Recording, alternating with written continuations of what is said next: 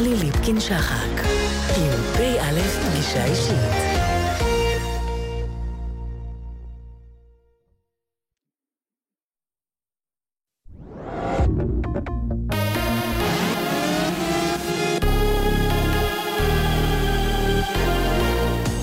גלי צה"ל השעה שמונה, שבוע טוב, כאן תום נשר עם מה שקורה עכשיו.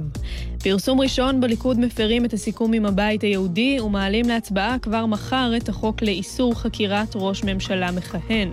כתבנו מיכאל האוזר טוב מוסר כי יושב ראש הקואליציה, דוד ביטן, החליט לבטל את הדחייה בהצבעה כפי שסוכם, בגלל טענות לתדרוכים של הבית היהודי, הטוענים כי החוק נקבר ולא יקודם.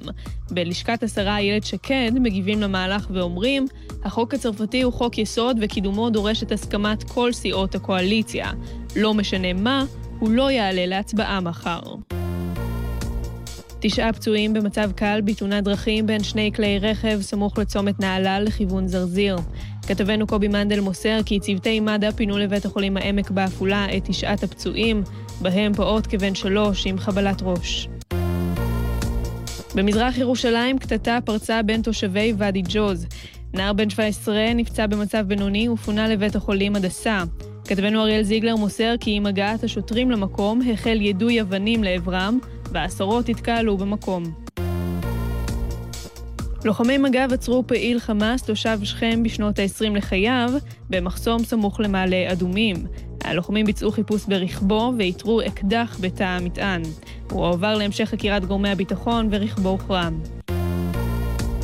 תושב לקיה כבן 30 נעצר בחשד למעורבות ברצח אמש ביישוב. ככל הנראה, חשוד היה מעורב בקטטה בה נעשה שימוש בנשק חם, וכתוצאה מכך נהרג תושב המקום. כתבנו רמי שני מוסר כי המשטרה תבקש הערב מבית המשפט השלום בבאר שבע להאריך את מעצרו. באשדוד צוות מד"א הציל תינוק בן תשעה ימים שמצבו הידרדר יום לאחר ברית המילה שלו. אנשי הרפואה הוזעקו אל בית הוריו של הפעוט, שהיה כבר מחוסר הכרה וללא דופק. הם ביצעו בו פעולות החייאה, החזירו לו את הדופק והעבירו אותו להמשך טיפול במרכז הרפואי קפלן ברחובות. מדליה חמישית לנבחרת ישראל בג'ודו, אורי ששון ופטר פלצ'יק זכו במדליית ארד. ששון, ששון גבר על יריב בלגי במשקל 100 קילוגרמים ומעלה, ופלצ'יק ניצח יריב הונגרי במשקל עד 100 קילוגרמים. כתבנו אופיר נתן מזכיר כי נבחרת ישראל מתחרה בטורניר תח... תחת דגל איגוד הג'ודו הבינלאומי, וללא כל סממנים ישראליים, בעקבות הוראת הרשויות באבו דאבי. תחזית מזג האוויר, הטמפרטורות תהיינה נמוכות מהרגיל בעונה. אלה החדשות.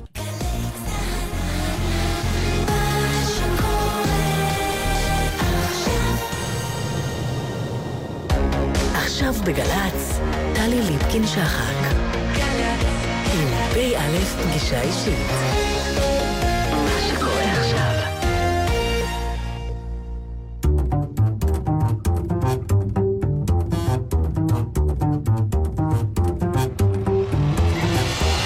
כמה דברים שאתם צריכים לדעת על האלוף במילואים יוסי ביידץ.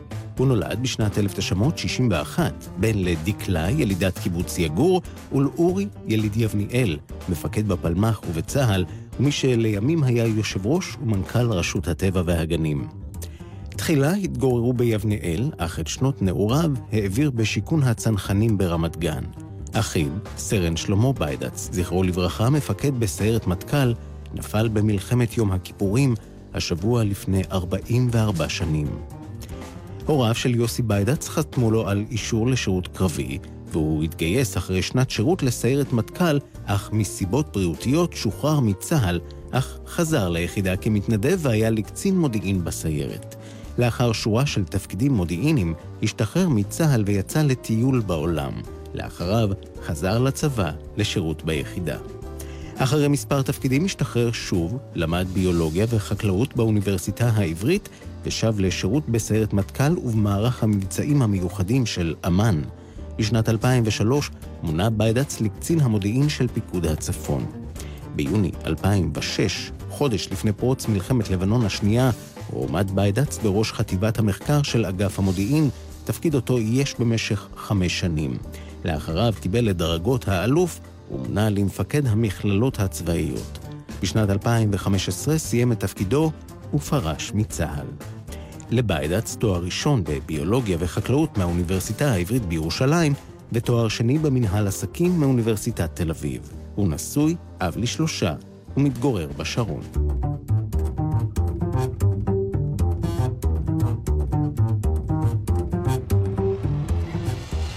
פגישה אישית, אלוף במילואים, יוסי ביידץ, מי שהיה בתפקידו האחרון מפקד המכללות אה, של צה"ל. שלום לך.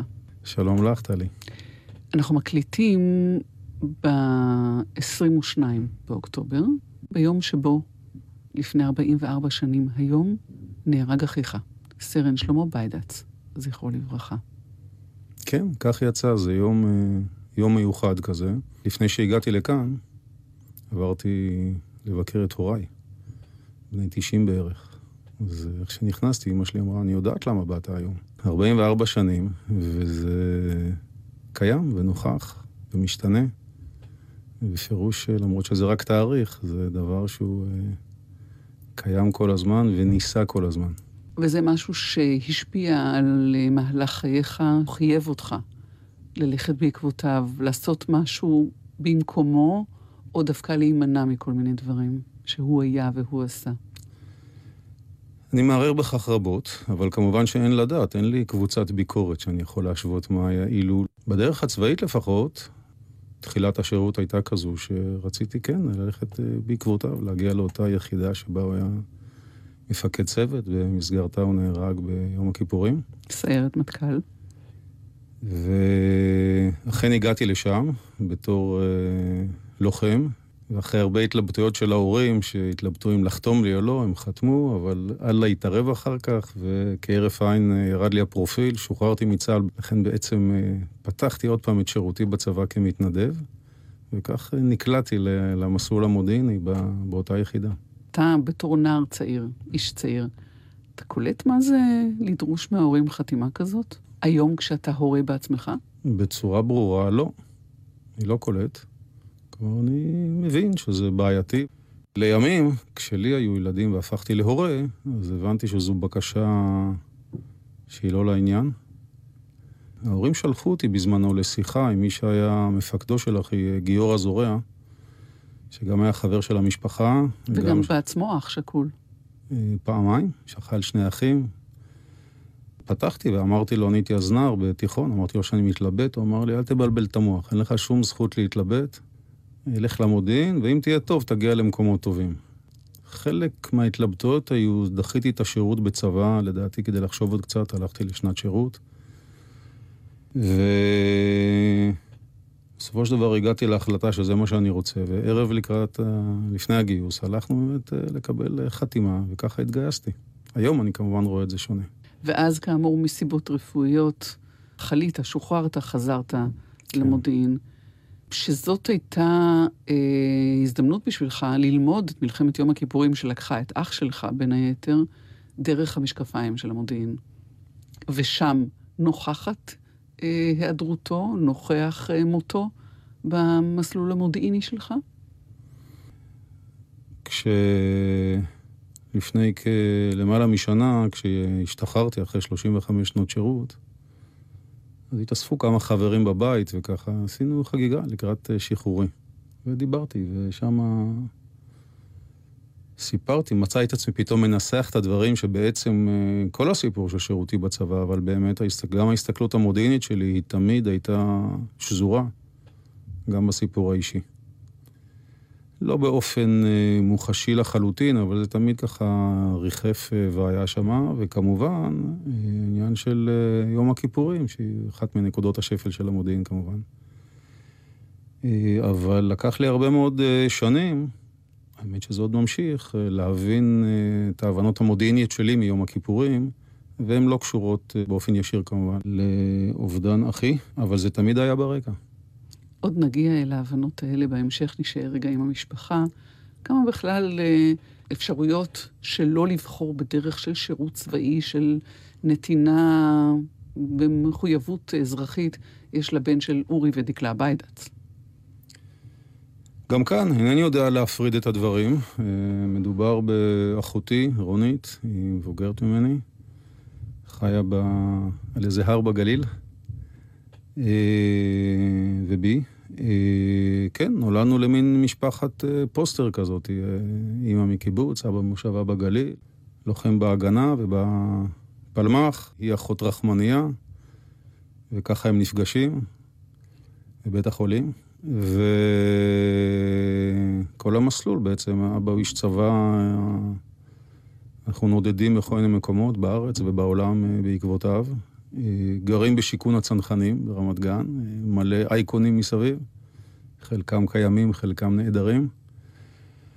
אז אני מניח שזה בפירוש השפיע. גם אחותי וגם אני הלכנו ללמוד חקלאות באוניברסיטה, ואני מניח שזה קשור למסורת המשפחתית של ביד אחת מחזיקים את השלח וביד שנייה את המחרשה. זה הסיפור של המשפחה כבר למעלה ממאה שנים בארץ. זה הרגע להגיד שאבא שלך מיבנאל ואימא שלך מקיבוץ יגור, כן. ואבא שלך, אחרי שגמר שירות צבאי ארוך ומפואר, היה יושב ראש ומנכ"ל רשות הטבע והגנים. כן, הוא הלך בעקבות מה שנקרא אחיו הגדול, או חברו הטוב מיבנאל, אברהם יופה, אלוף אברהם יופה, הלך לשמורות הטבע, היה שם גם מנכ"ל וגם יושב ראש, והאמת שרק לפני כמה חודשים עשו לו שם את הפרידה בגיל 90, כי הוא המשיך להתנדב שם באיזשהו אופן. אז כן, זה הכל שזור גם ביטחון, גם בניין הארץ, גם אהבת הארץ, כך שאינני יודע להפריד את, ה... את הדברים. וכן עזבת וחזרת, כן חשבת ללכת אה, למסלול האזרחי, ביולוגיה וחקלאות כאמור, ולא להיות איש אה, צבא. כן, השתחררתי כמה פעמים במהלך השירות, כי באמת את הצבא בשלבים הראשונים לא תפסתי כקריירה. אז השתחררתי, טיילתי שנה בעולם, כמקובל. התחלתי את הלימודים בפקולטה לחקלאות, וכל פעם זה היה ככה לבוא לאיזה פרויקט ביחידה ולעשות משהו. דבר שלפעמים נמשך כמה חודשים, לפעמים נמשך כמה שנים, עד שהסוף נמשך הרבה שנים. אה, אבל לי עם עצמי לקח אה, זמן אה, להבין שבאמת מה שאני רוצה, ממה שאני נהנה, מה שמביא לי סיפוק, זה העניין הצבאי, אבל תמיד חשבתי על האפשרות שלא נכון שאני אראה בזה ככה קריירה ועבודה בפני עצמה, ותמיד שתנקר עוד איזושהי אפשרות. סיירת מטכ"ל זה לא בדיוק צה"ל. וגם המודיעין אחר כך אה, הוא פחות צה"ל מצה"ל. כמה אתה מכיר אחרי 35 שנים במצטבר, והשנה שלך בחוץ מביט החוצה פנימה אל הצבא. אתה באמת מכיר את הצבא? את יודעת, להכיר זה מילה גדולה. יש לי את ההיכרות שלי עם הצבא, כי באמת ב... מתוך 35 שנה, ב-20 שנים הראשונות הייתי באזור, ביחידה ובאזור של היחידה. וההבנה אודות הצבא היא באמת אה, מאוד מסוימת, מצומצמת גם. היו לנו את ההבנות שלנו, את הסיפורים שלנו, את האקשן שלנו. הצבא היה קצת פרך באמת בכל מה שקשור לפעילות של היחידה. זה גם עניין של התבגרות. לימים הבנתי שזו הייתה טעות, דרך אגב, האופן שבו ראינו את הדברים. לאחר מכן, במשך אה, 15 שנים, אה, הייתי בנתיב המרכזי של המודיעין בצה"ל, גם בפיקוד הצפון וגם בחטיבת המחקר. כמובן אחר כך במכללות, שרואים שם את כל מפקדי צה"ל. כך שיש לי היכרות מה, מהזוויות האלו. כשאני חושבת על היחידה ועל אחיך שנהרג במלחמת יום הכיפורים, מעטים לוחמי סיירת מטכ"ל שנהרגים במלחמות. וכשאתה עכשיו יודע, או מי שידעת, את נסיבות אה, מותו, עד כמה נכון היה אה, וטבעי היה אה, לשלב באופן שבו שילבו את היחידה בקרבות האלה. האם זה היה, זה היה שילוב מושכל של גוף כזה אל תוך המלחמה הזאת, לפחות בנסיבות מותו שלו? אני מבקש רגע להפריד את נסיבות מותו, כי מוות של מישהו זה אף פעם לא מתאים לנסיבות הכוללות של המלחמה. אם את רוצה, אפילו יש פה יותר סימבוליות, כי הוא נהרג ב... בצהריים של הפסקת האש הראשונה אומנם, נדמה לי ששימבורסקה כתבה פעם שיר מאוד יפה על החייל האחרון שנהרג לפני uh, מימוש הפסקת האש. אז אני רגע רוצה דווקא לנתק את הדברים. לגבי השאלה שלך על uh, שילובה של היחידה, אז ב... זה דבר שאני עוסק בו גם במילואים היום. באופן ברור, היחידה לא שולבה בצורה נכונה, משום שכל תפיסתה הייתה בכלל שיהודה המרכזי הוא למנוע את המלחמות האלו. מה לעשות שמדי פעם זה קורה? זו לא המלחמה היחידה. אה, היו מלחמות נוספות שבהן היחידה השתלבה בצורות אה, שונות, לרוב אה, לאו דווקא ככוח מיוחד.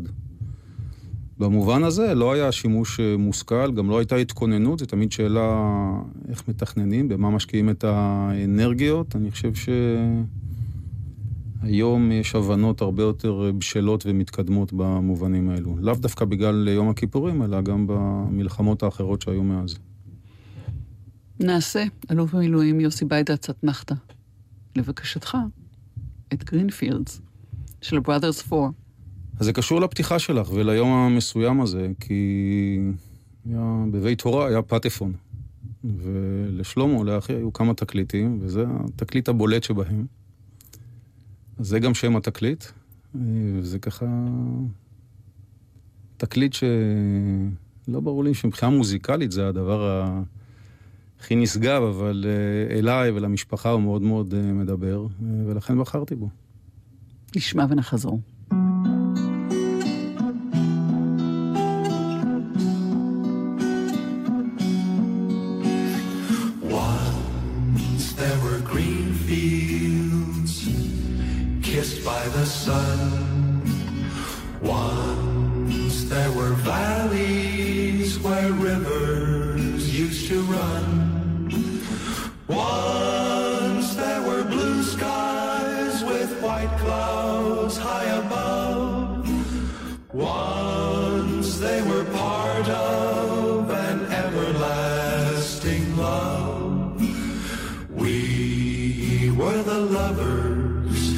strong.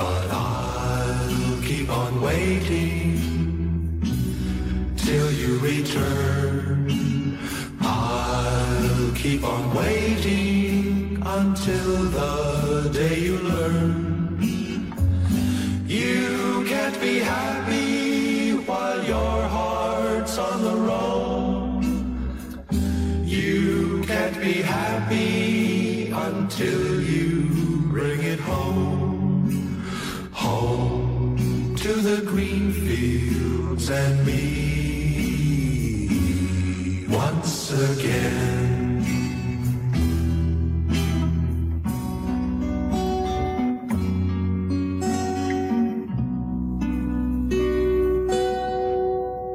פגישה אישית, אלוף במילואים יוסי ביידץ, בתפקידך האחרון, מפקד המכללות של צה"ל, איש מודיעין מסיירת מטכ"ל ועד חטיבת המחקר באמ"ן. שמענו את אה, גרינפילדס, את השדות ירוקים לזכרו של אחיך שלמה שנהרג אה, ביום כיפור. גדול ממך בכמה שנים הוא היה? תשע שנים. ובזמן ששמענו את השיר, הראית לי תמונה של ההורים שלך, תמונה מהבוקר, מהביקור שלך אצלם. עכשיו זה תקופת מסיק הזיתים. אז כמשפחה עם אה, ככה רקע חקלאי, אתמול מסקנו זיתים ביבנאל, חלקה של המשפחה ביבנאל. יש עוד ביידצים ביבנאל? יש ביידצים, יש לי uh, דוד שמה, ודודה, ובן דוד שקוראים לו גם כן יוסי ביידץ, הוא איש טבע, חבר קרוב. ומסקנו שם אצל יוסי ורותי זיתים, והבוקר כבר אה, אבא בן התשעים, הוא לא, לא מבזבז רגע, הוא כבר מכניס אותם לצנצנות, כובש אותם. כשאתה אומר מסקנו, מי זה היו המוסקים? היו חלק מהמשפחה וחלק מבדואים מהאזור שעזרו לנו. הילדים שלך באים איתך? הייתה נציגות. הייתה נציגות, כן. כן. יש לנו שלושה ילדים, שתי הגדולות בצבא, אז אחת החיילות uh, הגיעה. זהו, זו הייתה הנציגות. והילדות בצבא, בנות בצבא במודיעין, או באילו מסלולים? איך ידעת? ניחוש פרוע. הבכורה היא uh, קצינה במודיעין, המרכזית. היא עכשיו uh, נכנסה לשירות קבע, גם כן במודיעין, ויש uh, קטן בגובה שלי בערך, בן 15. של המאזינים לא רואים זה רדיו גבוה, בן 15. כן.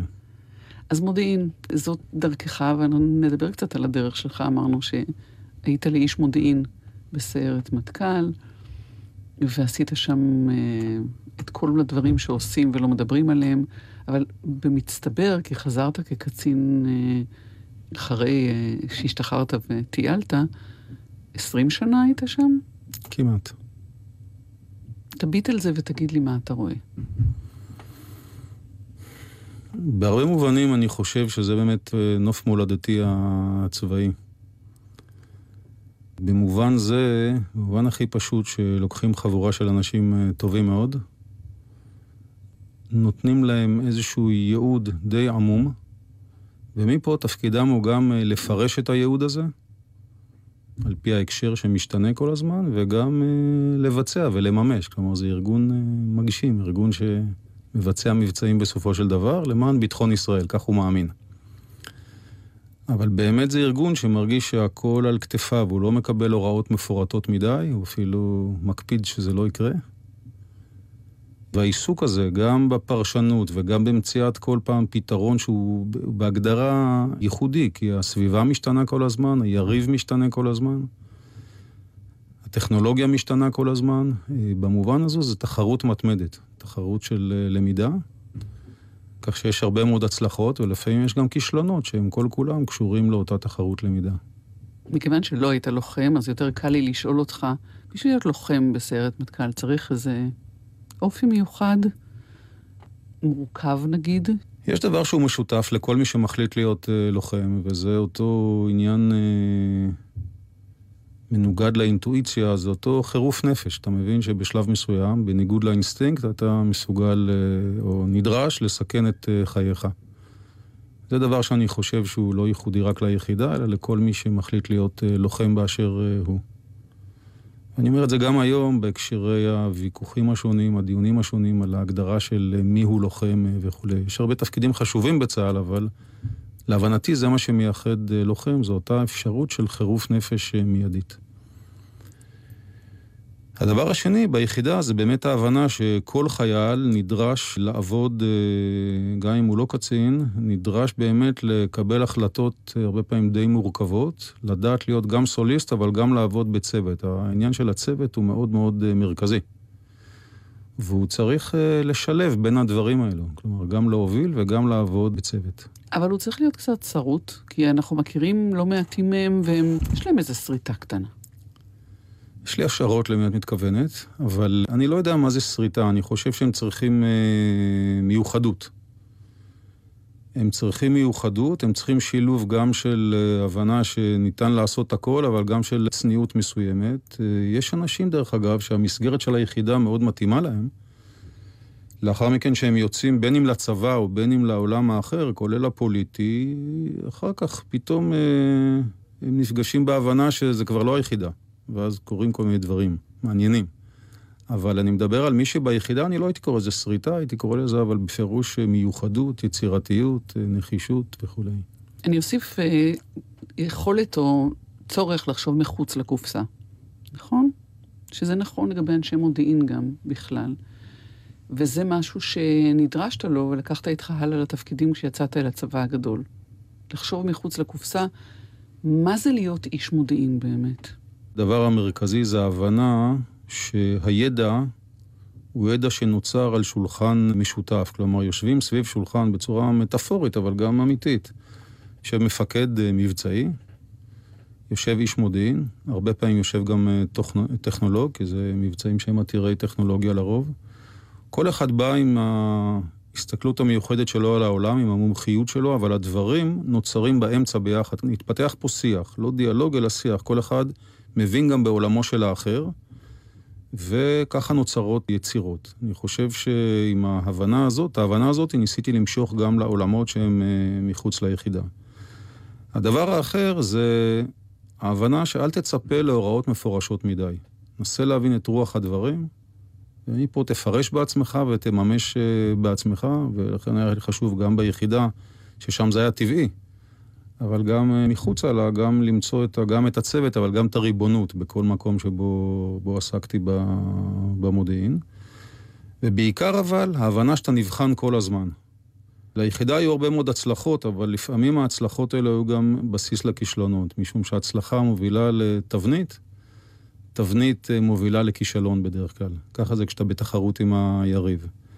אני מצאתי לזה אחר כך גם מקבילות בעולם המודיעיני האחר, או בעולם האסטרטגי גם כן. אם אתה לא ממהר, לא יוצר, לא לומד, דינך להיכשל. העולם המודיעיני מאוד משתנה, כי העולם מאוד משתנה. אתה קצין המודיעין של פיקוד צפון בין 2003 ל-2005, אנחנו עכשיו 15 אה, שנה כמעט אחרי שנכנסת לתפקיד הזה. הזירה לגמרי אחרת. האתגרים אחרים. נכון. אני חושב שהשתנו פה כמה דברים. קודם כל, היריב, האויב, הזירה בוודאי השתנתה. כלומר, אה, סוריה נגיד כריבונות, כמשהו מונוליטי, אה, כמובן השתנה באופן מהותי, וגם חיזבאללה השתנה מאוד. העניין הוא שגם צה"ל השתנה. אה, משום שבשנים האלו שאת מדברת עליהן, 2003-2005, הדבר המוזר ביותר היה שהצבא תפס את עצמו כמי שנמצא במלחמה מתמדת, בלוחמה מתמדת, ואני כמובן מדבר על הלוחמה בטרור הפלסטיני. באותם ימים, אה, פיקוד צפון נמצא, נתפס כפיקוד שאיננו בלחימה, שזה דבר שהוא גם בז'רגון הצה"לי יש לו הרבה מאוד משמעויות. באותם שנים גם הצבא לא תופס את המלחמה כביזנס מרכזי שלו. זה נשמע מוזר היום, אבל הייתה לזה סיבה, כי הצבא אמר, אנחנו מרתיעים את כולם מסביב, יש לנו עסק עם טרור פלסטיני, אנחנו משקיעים את עיקר היחידות, עיקר הציוד, עיקר הכוחות ותשומת הלב שם. ולכן אנחנו לא באמת מתעסקים עם מלחמה. זה, אני יכול להגיד, החוויה המרכזית שלי מפיקוד הצפון בשנים האלו. ומה התפקיד שלך כאחד המתריעים בשער, לצלצל בפעמונים ולהגיד, היי, hey, גם אנחנו פה ומשהו מתבשל או משהו עלול להתפתח? הדבר נובע לא רק מההבנות המודיעיניות, אלא גם מה, בכלל מפיקוד צפון, שבעצם אה, כל אה, מהותו, ישותו, בהרבה מובנים זה גם העניין של מניעת מלחמה וגם הצלחה במלחמה. ופה יש קושי לדבר, גם עם הדרג הצבאי הבכיר וגם עם הדרג המדיני הבכיר על העניינים האלו, כי הדבר המרכזי שמבקשים זה שקט. תשמרו לנו על השקט. באותם זמנים אה, חיזבאללה מנסה כל הזמן אה, לחטוף, ויש כל מיני ניסיונות שבתקופה לפחות שאני אה, מדבר עליה, אז הניסיונות האלו סוכלו, חלקם ממש על בלימה. בקלות יכולים גם להצליח. ופה אנחנו מבינים שאם דבר כזה יכול להידרדר ולא צריכים לסכל חטיפה, זה יכול להתפתח, לא יודע אם קראנו לזה מלחמה, אבל להתפתח בוודאי לעימות נרחב. ובמובן הזה היה קושי עצום לדבר על זה עם, ה... עם הצבא, גם עם אמ"ן כאמ"ן, גם עם אה, צה"ל כצה"ל ובוודאי עם הדרג המדיני. מצאת את עצמך מתוסכל? מצאתי את עצמי מחפש כל הזמן דרכים איך לגרום אה, גם למפקדים בצבא וגם לדרג המדיני, כשנפגשנו בו, להתעניין בנושאים האלו. אני לא יכול לרשום לזכותי הצלחה גדולה מדי. זה לא שברור לי בדיוק איך ניתן היה לעשות את זה בצורה שונה, כי צריך לזכור עוד פעם השינוי המהותי בגישה של צה"ל, וחל פה שינוי ענק, בזה שהייתה מלחמה. ומלחמה הזאת היו לה כל מיני השלכות, אני לא רוצה עכשיו להיכנס לשיפוט על המלחמה, אבל בוודאי צה"ל לא היה מרוצה מהביצועים שלו במלחמה הזו. אתה מדבר כבר על מלחמת אה, לבנון השנייה. השנייה. כן, היא קרתה אה, ב-2006. אבל אני מדברת איתך עוד לפני זה, כשאתה קמ"ן צפון, לפני המלחמה הזאת. 2003. החוויה המלחמתית האחרונה היא יותר מ-20 שנה, זה מלחמת לבנון הראשונה. זה דבר שהוא די דועך. זה גם לא היה מול חיזבאללה. היו כל מיני מפגשים אחרים חיזבאללה, דין וחשבון וענבי זעם, אבל לא הייתה מלחמה במובן הרחב של המילה, שצה"ל צריך להביא את אה, חלק ניכר מיכולותיו. וזה לא נתפס כדבר מוחשי. באה המלחמה ב-2006, ובוודאות, מה שאנחנו רואים היום באופן השונה מהותית, שצה"ל מתכונן למלחמה, הוא בין היתר בגלל החוויה השלילית ביותר שעברנו במלחמה הזו. לא ככה חשבנו על עצמנו. תראה, אתה עובר מתפקיד של קצין המודיעין של פיקוד הצפון, ששם אתה מנסה לדבר אל הדרגים שמעליך ולהפנות תשומת ליבם לאפשרויות של התפתחות בזירה שלך, לתפקיד של ראש חטיבת המחקר. עכשיו זה אתה שצריך כבר לקבל את הסימנים האלה ולעשות איתם משהו, או לעלות איתם הלאה. למרות שהתמנית חודש לפני המלחמה, אבל כן. באת עם כל מה שבאת מפיקוד צפון. כן. כן, תראי, קודם כל אני חושב שהיום צה"ל בנוי, ובטח אמ"ן המודיעין בנוי ככה שיש אה, לקמ"ן הפיקוד, במחלקת המודיעין של הפיקוד, או יחידת המודיעין של הפיקוד, יש הרבה מאוד יכולות, זה לא נתפס כמשהו שולי. יש לו גם אחריות במובן הזה, ולכן אה, אני לא יכול להגיד לך שאני אה, מתגאה במה שיצרנו לפני המלחמה. אני גם לא רוצה לקחת על גבי את אה, כל מה שהיה במלחמה, כי אין לדעת מה היה קורה עם דמויות אחרות, אנשים אחרים היו שם, אני לא יודע. חטיבת המחקר, באמת החידוש הגדול, שאתה קודם כל עוסק בהרבה מאוד זירות. לא רק זירה אחת, כולל הקשר בין הזירות השונות. הדבר האחר, שהמודיעין שלך באמת הוא עבור גם הדרג הצבאי הבכיר ביותר, וגם הדרג המדיני, ופה יש שינוי אה, גדול מאוד. פה היה החידוש. גם כאן אני חושב שבעוד שבאמת אה, עיקר המומחיות, כפי שאני תפסתי אותה, שלי, היא בתחומים הצפוניים, אה, באותו זמן הקשב במטה הכללי, אני מדבר על הזמן שלפני מלחמת לבנון השנייה, לא היה נתון לשם. אני מזכיר שאנחנו לא הרבה זמן אחרי ההתנתקות. שבוע אחרי שנכנסתי לתפקיד נחטף גלעד אה, שליט, והיו אז אה, קטטות רבות בזירה של עזה. שם תשומת הלב. באותו זמן, תשומת הלב לצפון כמעט ואינה ניתנת. כן, ואז באה המלחמה, והיא בעצם אה, מפגישה את הידע שהיה לכל מי שסביב השולחן עם הנושא הלבנוני. אחד הדברים שאני הבנתי אה, ברבות השנים, וזה נושא שאני ממשיך לעסוק בו, זה שמובילים הבכירים ביותר, גם בצבא וגם מחוץ לצבא, הבינו בפעם הראשונה מה כל אחד חושב על מהי מלחמה עם חיזבאללה, רק אחרי שהתותחים התחילו לרעום. וזה זמן לא טוב ללמוד. יש דרך להבין את זה לפני? יש דרך באמת להבין?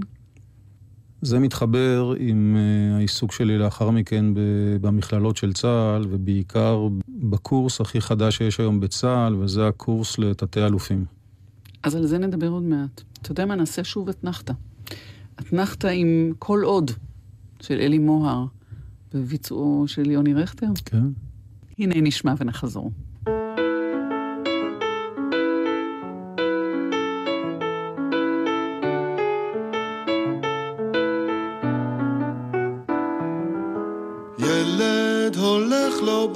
בבוקר בהיר של תשרי, אל בית הספר שוב יוצאים הילדים.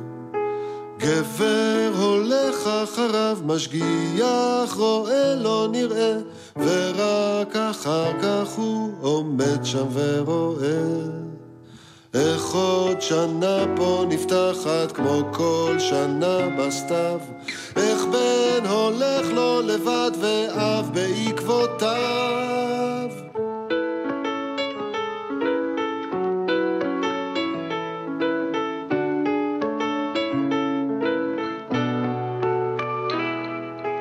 גבר רואה בחשייך, בנו נכנס לכיתה, גבר עומד כמו ילד שנשאר בחור.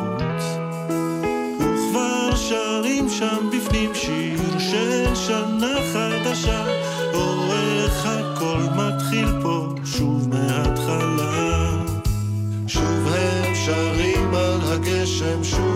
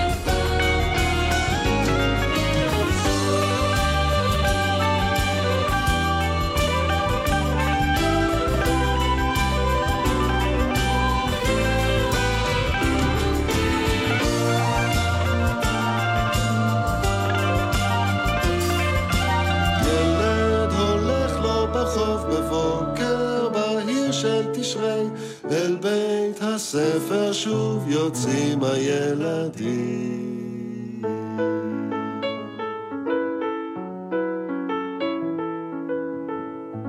פגישה אישית, אלוף במילואים יוסי ביידץ, בתפקידך האחרון מפקד המכללות בצה"ל, לפני זה איש המודיעין מסיירת מטכ"ל, ועד אה, חטיבת המחקר באמ"ן עמדנו במלחמת לבנון השנייה, שאז אתה ראש חטיבת המחקר, חמש שנים היית ראש חטיבת המחקר, חמש שנים שתחילתן במלחמת לבנון השנייה, המשכן סוער לא פחות. אין, אה, אין רגע דל, המשכם אחר כך במתיחות מתמדת בכל הזירה הצפונית. שנה לאחר המלחמה יש איזו תקיפה של כור גרעיני בסוריה, וזה דורש מצה"ל ומקהילת המודיעין בכלל להיות בכושר, אה, בכשירות גבוהה מאוד.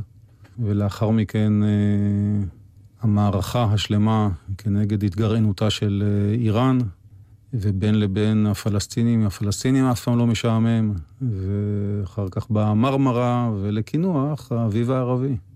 אז לפני האביב הערבי, יש לך דעה משלך, למשל, בשאלה של התגרענות איראן ומה נכון לעשות? כשאתה רח"ט מחקר? כן, תראי, זה קשור לעניין של אה, בכלל איך אני תופס את המודיעין. אני כן אגע פה באיזה פתולוגיה של המודיעין, והיא קשורה ל-73, שהמודיעין תפס את עצמו כמי שעוסק בהערכת העתיד. הוא יגיד מה יקרה בעתיד. ולא רק שהוא יהיה בעתיד, הוא גם ייתן לזה סבירויות. סבירות גבוהה, סבירות נמוכה, לפעמים נמוכה שבנמוכות. אני מבין את המודיעין באופן שונה לחלוטין, ואני מבין את המודיעין ככזה, אם את זוכרת שהזכרתי את השולחן המשותף שאפיין את אה, תחילת שירותי בצה"ל, המודיעין צריך להביא את הנדוניה המתאימה שלו לשולחן. כלומר, במובנים נניח של חטיבת המחקר, יש לו ארבע תפוקות מרכזיות שאותן הוא צריך להביא. הראשונה, הוא צריך להביא לאותם מקבלי החלטות מודיעין שיאפשר גיבושה של אסטרטגיה ביטחונית לאומית למדינת ישראל. הוא לא קובע את האסטרטגיה, אבל המודיעין צריך להיות כזה שיאפשר את גיבושה של האסטרטגיה. ולא לבד, לא המודיעין לבד יכול לאפשר את זה. העניין השני זה מודיעין שיאפשר את אה, עיצובן ותכנונן של אה, מערכות. לדוגמה, מערכה כנגד הגרעין האיראני, מערכה אל מול חיזבאללה, אלו הן מערכות. העניין השלישי, שהוא בדרך כלל יותר מובן, זה מודיעין שיאפשר פעולות ספציפיות. זה יכול להיות אה, איפה נמצא איש מסוים בזמן מסוים, איפה נמצאים חפצים מסוימים. מתקנים מסוימים. מתקנים מסוימים וכולי. הדבר הרביעי, ומסובך לא פחות, זה מודיעין שיאפשר את בניין הכוח הצבאי לאורך uh, זמן. עכשיו, אלו ארבע תפוקות שחשוב להבין כל הזמן איפה הן נמצאות. אבל מודיעין שיאפשר את בניין הכוח לאורך זמן, הוא מודיעין שאמור לחזות מה יידרש לבניין הכוח. לא, הוא לא אמור לחזות, הוא בפירוש אמור להתייחס, לא להגיד מה יהיה, אלא להגיד מהן המגמות הקיימות, על מה אנחנו יכולים להשפיע, על מה איננו יכולים להשפיע. אתן לך דוגמה דווקא מהזירה המצרית. אני לא הבנתי שהולך להיות אה, מהפכה במצרים, באופן שהייתה. אני גם לא מכיר מישהו בעולם, לא ערבי ולא אחר, שהבין שזה מה שקורה. אני לא מתוסכל מזה, כי אני לא תפסתי את אה, תפקידי כדי להגיד מה יהיה בעתיד. כן, אבל הבנו שמובארק חולה מאוד. אגב, ייחסנו לו חולי גדול ממה שהיה לו בדיעבד. וחשבנו שיכולים להחליף אותו. חשבנו שאפשר, לא ברור, אבל אפשר שבעקבות אה, מותו כל תהליך הירושה ילווה באי סדרים במצרים שיקרינו גם על סיני. וזה היה בבסיס, חלק מבסיס ההחלטות גם על אה, קיומו של המכשול הביטחוני לאורך הנגב. זה לא היה הדבר היחיד, דרך אגב, למסתננים אה, המשקל עצום, ואולי דרמטי, אבל אני אומר, זה סוג של מודיעין לבניין כוח שלא חוזה מה יהיה, אני אומר, תקשיבו, יש פה איזה מגמות שיכולות להיות לנו, לגרום לנו אה, איומים או בעיות מסוגים שונים או הזדמנויות, ולכן אה, זה, זו הנדוניה שלנו. במובן הזה של איראן, אני חשבתי תמיד שהשאלה מתי יהיה להם פצצה גרעינית, זה לא שאלה מודיעינית בכלל. זה סוג של תעלומה. אין מישהו בעולם היום שיודע באמת מתי לאיראן תהיה פצצה. גם לא אף אחד מהאיראנים. מה כן? אז התרשמנו שיש להם אה, רצון עז שתהיה להם, שיהיה להם נשק גרעיני. והם עוסקים בכך בכל מיני אפיקים. ולכן ריכזנו את ההבנות שלנו, את החקירה שלנו וההבנות, בנושא של איך, קודם כל איך להסביר את המוטיבציות האיראניות, והדבר השני, איך להשפיע על כך שלאיראן לא תהיה, לא יהיה פרויקט גרעיני כפי שהוא. בכל מיני דרכים, דרך אגב, חלקן גלויות וחלקן נסתרות. חלקן אה, כרוכות באלימות וחלקן כרוכות במהלכים אה, פוליטיים, מדיניים אה, וכולי. ולכן ראינו את עצמנו שותפים לחלוטין למערכה שלמה שבאה להשפיע על איראן ולא לחכות בכיסא ולעשות תחרות של מתי, של הערכות מתי לאיראן יהיה גרעין. ככה אני תופס את המודיעין. כמאוד אקטיבי, כמאוד כזה שמנסה להשפיע על, כשהוא יכול, על המציאות ולא רק לחזות אותה. עכשיו, לא תמיד זה אפשרי. לדוגמה, נניח שהייתי מבין מה הולך להיות במצרים. והייתי בא לרמטכ"ל ולשר הביטחון וראש הממשלה, זו הבנתי, ונניח שהם לא היו מגחכים והיו מאמינים לי. מה אנחנו יכולים לעשות עם זה? איך אפשר להשפיע על מה קורה בכיכר תחריר? כנראה שלא. ולכן גם פה צריך להפריד בין האזורים שעליהם אתה יכול להשפיע ועליהם לא. כשאתה מביט על סוריה היום, ועל מה שקורה בתוצאה של כל כך הרבה תהליכים בזמן קצר יחסית, בהינתן שעד 2011 אתה עדיין בחטיבת המחקר, וכל זה קורה פחות או יותר אחר כך. יכולת אם היית מחפש מתחת לפנס הנכון, למצוא את ההתחלה שתחזה את מה שהיום אנחנו רואים בסוריה על כל מרכיביו? בתקופה שאת מדברת עליה, קודם כל, רק ככה, כדי להסביר את, את המהירות של העולם, לא הכרנו את המילה דאעש. ברור. לא ברור לי מי כן הכיר אותה באותה, באותו זמן, אבל לא הכרנו את המילה. וההבנות לגבי מה שקורה בסוריה, היו הבנות שהשלטון המרכזי מאבד את היכולת שלו להיות ריבון לאורך הגבולות, ואנחנו יכולים למצוא את עצמנו במצב שבו הולך להיות אזור ספר, כך קראנו לזה, אזור ספר פרוע בינינו לבין אה, סוריה. ולאפשרות הזו נערכנו, כולל השאלות שעלו, מה יכול להיות טיב הקשר עם בני המקום, כאלו שיש לנו רצון לשתף איתם אה, פעולה ולהם איתנו. במובן הזה חשבנו שאחד המשפיעים המרכזיים שיכול להשפיע על מה שקורה בסוריה זה דווקא ארצות הברית. ופה היה קושי עצום, אני מדבר על כמה ממשלים אחורה, זה לא ממשל אה, טראמפ. קושי עצום, לדעתי עד היום יש קושי עצום בכלל להסב את תשומת הלב של הממשל האמריקאי למה שקורה בסוריה. אבל אלו פחות או יותר היו אזורי ההשפעה, וכמובן היה החשש, וכבר התגלה הוויכוח, כי ראינו כבר את הסימנים לכך שחיזבאללה ואיראן רוצים אה, להיות מעורבים, קודם כל כדי להציל את אה, אסד, ולאחר מכן אולי כדי לאפשר להם איזושהי פלטפורמה גם מול ישראל. אלו המגמות שהובנו אז פחות או יותר. אז מה אם כך הוא האתגר המרכזי שלך, כמי שעסק במודיעין גם ברמת הפרט והיחידה ועד חטיבת המחקר? חלק מהאתגרים שמצאתי בכל תפקידי הקמ"ן שלי, אבל ככל שככה עליתי בתפקידים, זה יותר בלט, ביתר שאת בתפקיד רח"ט מחקר, היה האתגר העצום, זה מה אתה עושה עם ההבנות שלך אודות היריב. יש לך כבר הבנות.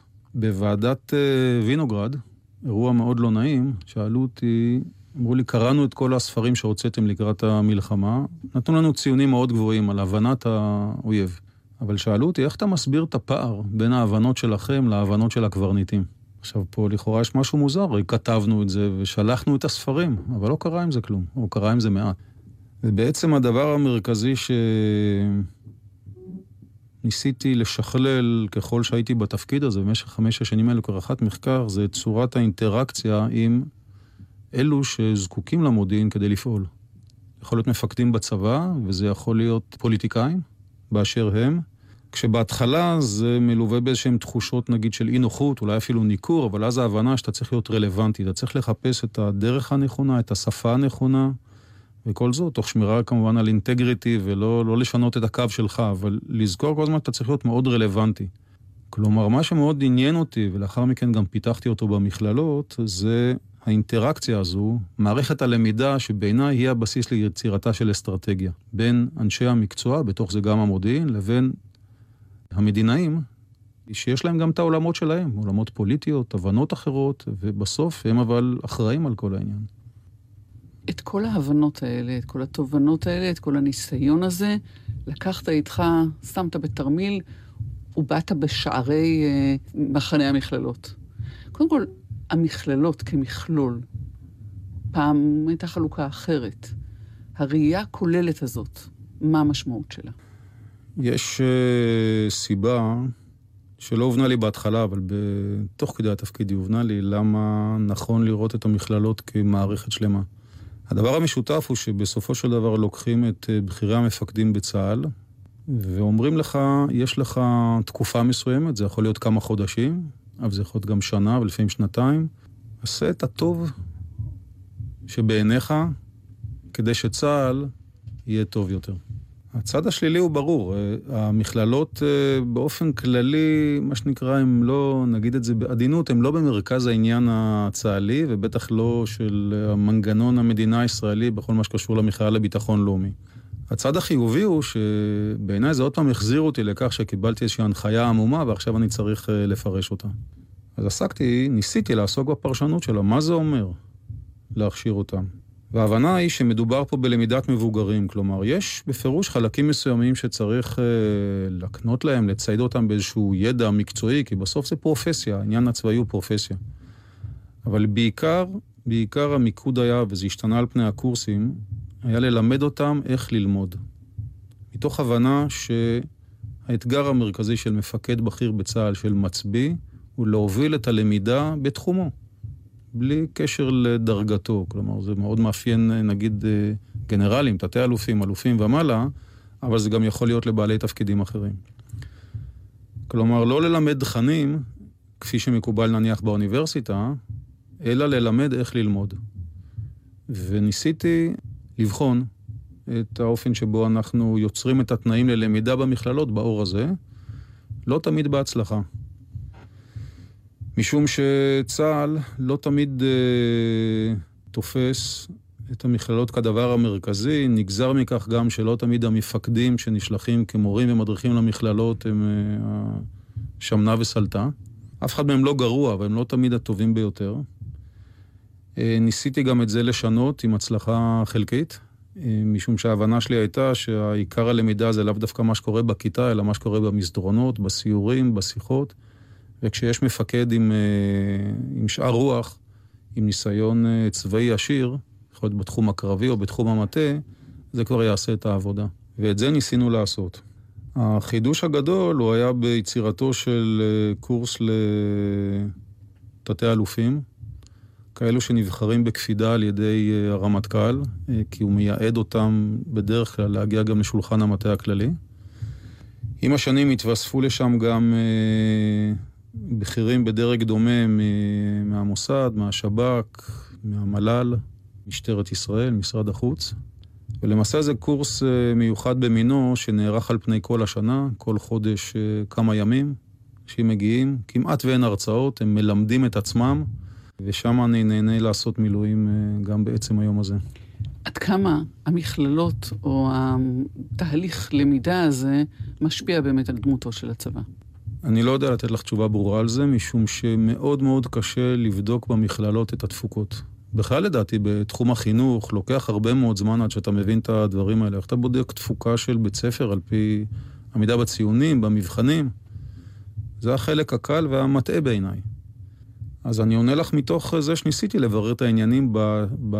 הזמן הוא קצר מדי, אני לא הצלחתי לראות באמת איך הצבא משתנה בעקבות מה שאנשים למדו בפרק הזמן של ארבע שנים שבהם אה, פיקדתי על המכללות. אני חושב שאפשר לראות ניצנים מסוימים. יש היום בפירוש אה, מפקדים בכירים בצה"ל, שדרך הפיקוד שלהם היא בפירוש עולה בקנה אחד עם האופן שבו אני תופס איך מפקד צריך להיות. האם זה בגלל מה שהם למדו שם, אני לא יודע, בוודאי לא הגורם היחיד, אבל אני חושב שזו אחת הדרכים להבחין בדברים האלו. יש מקומות שיותר קל לראות את זה, וזה לדוגמה בקורס המרכזי בפום. מי שאני מספר לו זה מפתיע בדרך כלל, פעם ראשונה שקיימנו שם צוותים מעורבים של מפקדי טייסות עם מפקדי גדודים. היה רק לפני כארבע שנים. זה לא היה קיים. הם היו באותו קורס, אבל הם לא היו באותם צוותים. זה בזכות הבנה טובה גם של מפקדי חיל האוויר, גם אה, בצה"ל. הצלחנו, כל אחד מוותר קצת, והצלחנו לקיים אה, צוותים משותפים. אני חושב שאת זה אפשר כן למדוד, כי רואים היום את אה, עומק ההבנות, השותפות בין הירוקים לכחולים, זה בפירוש דבר שאפשר לבחון אותו. מכיוון שפתחנו במלחמת יום הכיפורים, גם נסיים בה. ובשאלה, איך אתה מבין היום את מלחמת יום הכיפורים? היו הרבה מאוד אה, תחלואים שהתגלו במלחמת יום הכיפורים, גם בקרב המודיעין וגם בדרגים אחרים, בדרג הצבאי הבכיר והמודיעין הבכיר.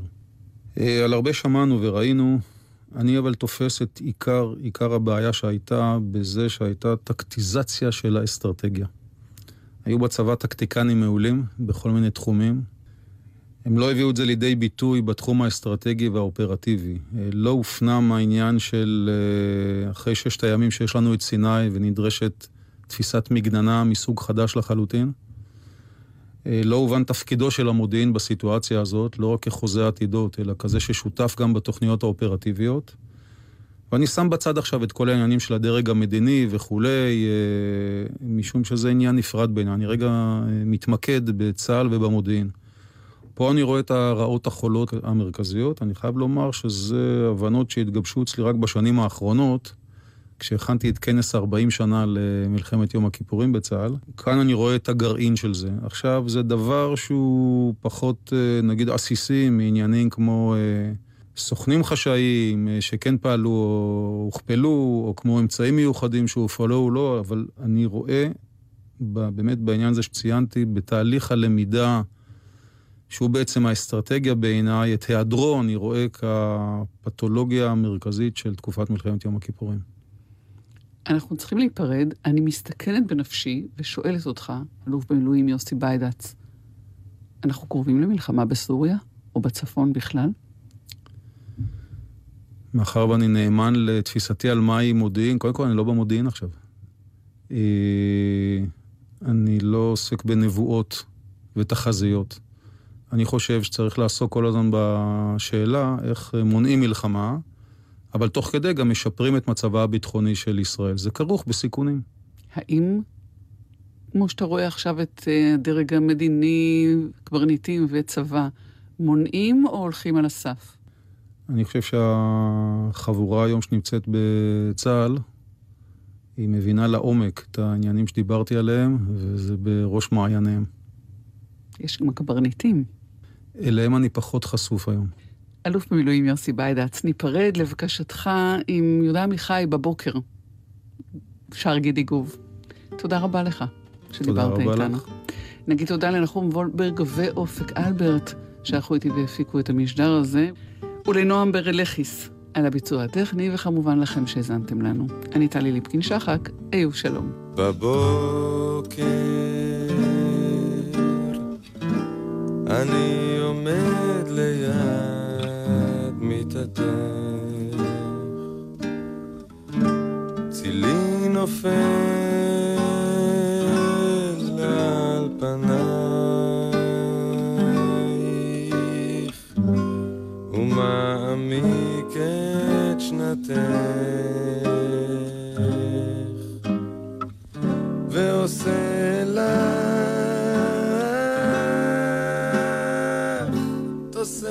תוספת לילה.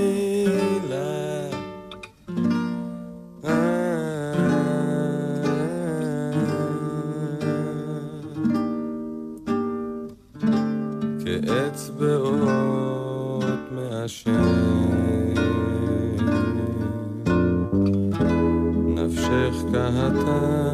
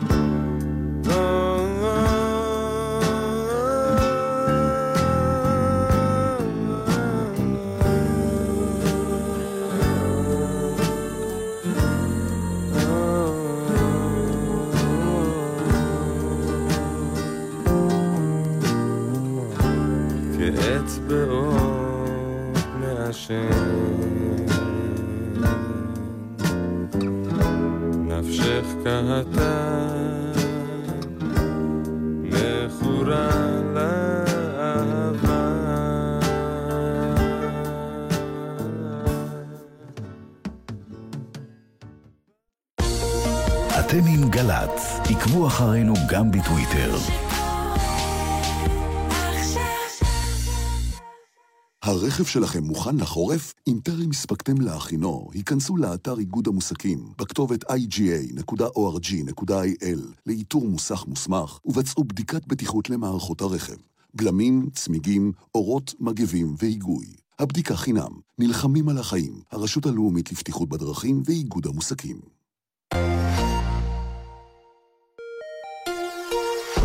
פותחים את הלילה בגלי צה"ל. בחצות, ציפורי לילה מוזיקליות. והלילה, כל השירים הגדולים של חברת התקליטים סטון ת'רו. פותחים את הלילה בגלי צה"ל. שלום, הגיע הזמן לגזור את החוגר, מה? לא רוצה. מה? למה לא? תנו לי רק להישאר כאן בבקשה. אין סיכוי, לא יקרה. אה, אה, אה, שיקרתי שיש לי אירוע משפחתי, אתם חייבים להעלות אותי על זה למשפט. אני- תנו לי לראות קב"ן. אני משוגע לצבא, אני נשאר כאן. בבקשה! עם רצועת החיילים החדשה של גל"צ, אין מצב שלא תרצו להישאר חיילים. קבלו את הקשב, התוכנית שלא תתפזם עליכם. רצועת החיילים של גל"צ, ראשון עד רביעי בתשע בערב. הקשב! נזכור בשירים. גלי צה"ל והמועצה האזורית מנשה מציינים 22 שנה לרצח ראש הממשלה יצחק רבין. בהשתתפות חנן יובל, דורית ראובני ואורי הרפז, נדב גץ', נופר סלמן, ליבי פנקר, שי המבר ולהקות חיל החינוך והנוער. בשבוע הבא, יום שלישי, תשע בערב, בהיכל התרבות מנשה, בקיבוץ גן שמואל, ובשידור חי בגלי צה"ל ובוויינט.